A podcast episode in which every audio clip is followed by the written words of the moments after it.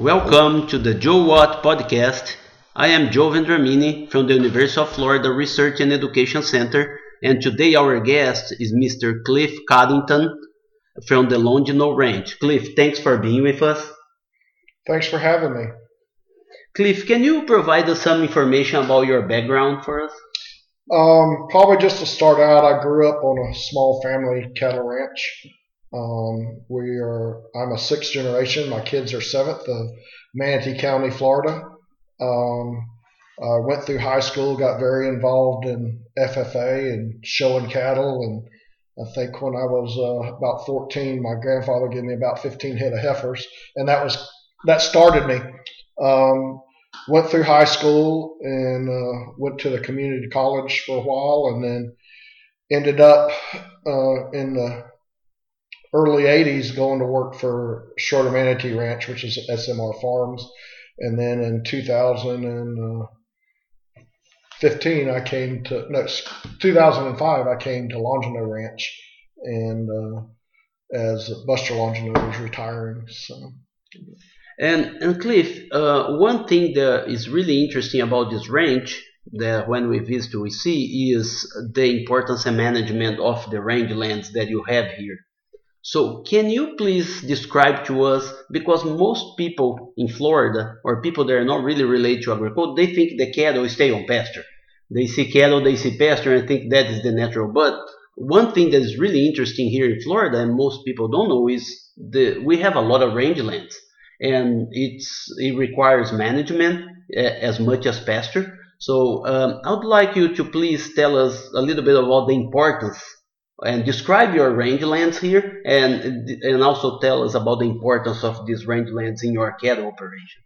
Okay, starting out, probably the, the ranch is a, a, little unique, but not for all Florida ranches, but we are in a conservation easement. So we can't go in and improve our native lands anymore, but we can manage what's here. Uh, uh, the first easement kind of came in in 2001, and then in 2010, the whole ranch was completely in a conservation easement. Uh, you know, as grazing those lands and management of those lands, you know, cattle is an important tool to managing them.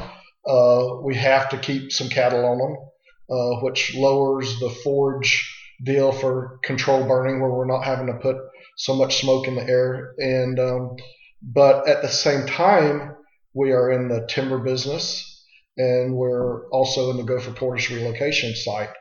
Um, managing those grounds, um, we are trying to lower woody vegetation and get more varieties of grasses, which is good for cattle and the uh, uh, wildlife. I would say probably um, what really started early early on when I came to work here in 2005, we went in with NRCS and put some satellite collars on cows. And we would put, say, 100 head of cows in a block that was, you know, 50 cows, you know, about 50 acres per cow. And um, they would about starve, you know. And so with those collars, it showed us areas where the cows grazed and where they didn't even go in. So it made us really look at those areas of why cattle wasn't using them. Um, and, and if they did use them, it would just be for a short time right after a burn, and then they'd quit going in. So uh, looking at that with an overlay on a map, um, we picked those areas out. So we started roller chopping, which increased increased the vegetation, the grass vegetation, the forages, but it decreased all your palmettos and the myrtles and cabbage palms and stuff like that was coming up in there. So, and then again, we did a satellite overlay of grazing and we ch- changed the cattle's grazing habits.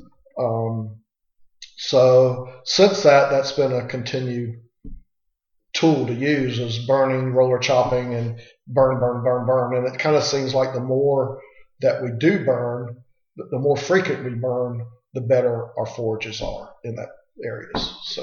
And, and Cliff, uh, talking about the frequency of burning and chopping, if you have to get an overall average of the frequency that you do those to a, a specific rangeland site, Uh, what do you think will be the frequency? I we try to burn. You know, a lot of Florida folks burn on a winter burn. We do a lot of spring, summer burns, and we get a lot more woodies species knocked back, and we get a lot more forages coming in aggressively because they won't go through a drought. Um, I would think burning is probably the most important, and frequency. As soon as you can get a fire in it, I mean, if it's 12 months or 18 months, the, the sooner the better. Uh, you know, we will rotate a little bit. Say if it won't burn in the in the springtime or early summer, we will burn it late fall. So just to help that process go a little faster. But it, it keeps those young grasses, keeps it tender because once it kind of gets a buildup after a summer, it gets very tough in the cattle. It's not very desirable. So and um, it, so it can be as frequent as 12 months. Yes, yes, and I think it really the the closer we can get it, if there's enough, if we don't overgraze it, the those uh, forages will burn in 12 months. So. And uh, do you have a, a little uh, description of the forages that you are looking for? On, on There's very mostly we have a blue blue stems. Uh, very little wiregrass, but it's mostly blue, stems that we're we're controlling. So, and they get very tough very quick. So, so and, and Cliff, with managing those range lands, now talking about the livestock, so when and what kind and of cattle are you uh, thinking uh, when you were grazing those sites? To taking care of cattle in native woods is very tough. I mean, when you go from you know the mid 80s to high 80s conception rates in an improved pasture to the native, you're going to drop you know 10% at least um, so we try to only put our oldest cattle there. They've got to be at least seven years old or older, and that we go. They stay on the improved side till they reach that age, and then as we have to put cattle in the native woods, we use those older end cattle. Um, nutrition is always a challenge for them. That's there. I mean, it, and and breeding season too. I mean, it can't be a 90 day breeding season, and it just doesn't happen. Um, and I mean, if if with the way moisture and droughts and all that can't come in effect, with a 30, 45 day drought, you, you lost your breeding season. You know, so we, we breed for about five and a half months in in the in the native woods. So we, th- those always are late calves, and uh, but they they normally do very very well. So and in, in that context, so they stay in the woods pretty much year long. Year round, they'll have uh, some of the native woods have some grass, grassy areas down sloughs and stuff like that, and maybe a little grass patches.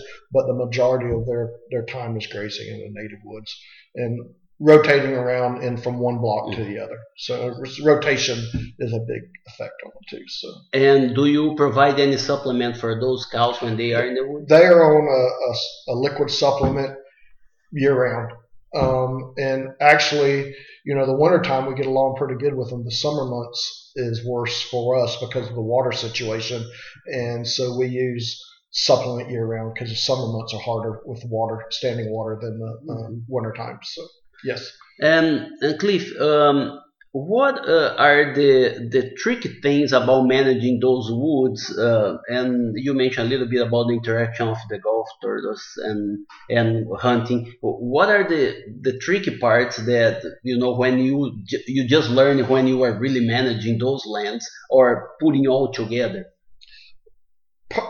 Probably one of the trickiest thing is burning, mm-hmm. because not only do you have to worry about your neighbors and all that. We got to worry about smoke management and where that smoke's going, where it's falling, and you know, with cities, with Sarasota, Bradenton, Northport, everybody, nobody wants to smoke, so we have to manage those. Um, I, I, think because we're in the timber business too, um, we always got to watch about managing trees, and when you and that kind of correlates with the gopher tortoise because we have to have our basal area no more than a certain amount. So sometimes when you chop, you get an aggressive regrowth of pine. So then you got to put a hot fire in there to knock some of them off to kill them down.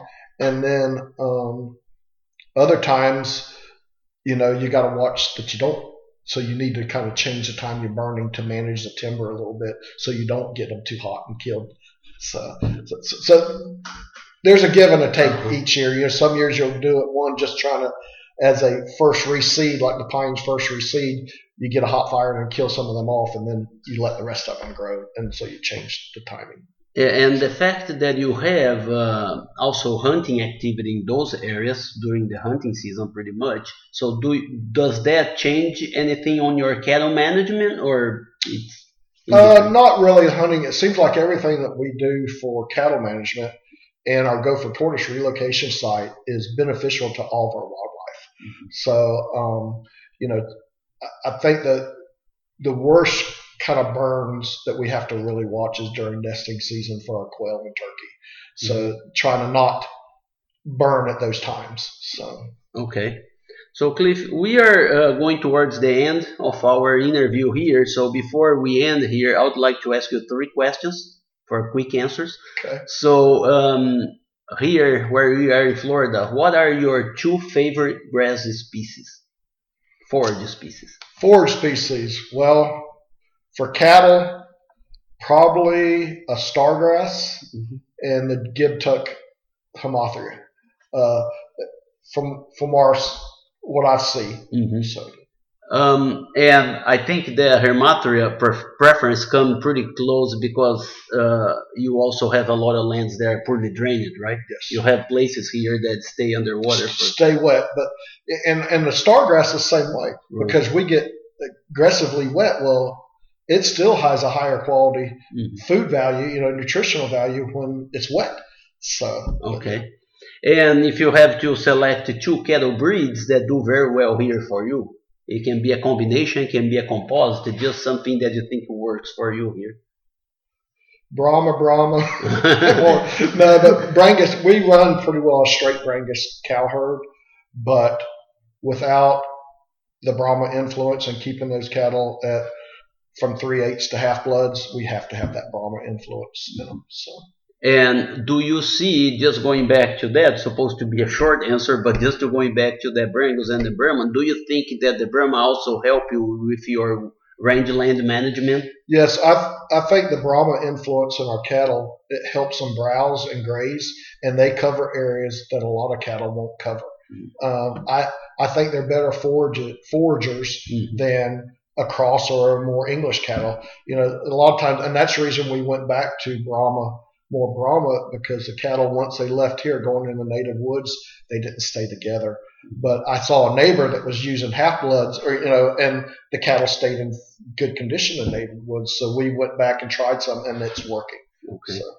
And Cliff, when you are not working at the ranch, what are the things that you like to do as a hobby, or if you have time to have a hobby, what are the things that you you like to do? Well, things I enjoy doing. I enjoy gathering cattle, and uh, but in my spare time when I don't do that, I, I enjoy a quail hunt and I enjoy fishing. So I would like to thank you, Cliff, for participating in the podcast today. I am Joe Vendramini. Joe what?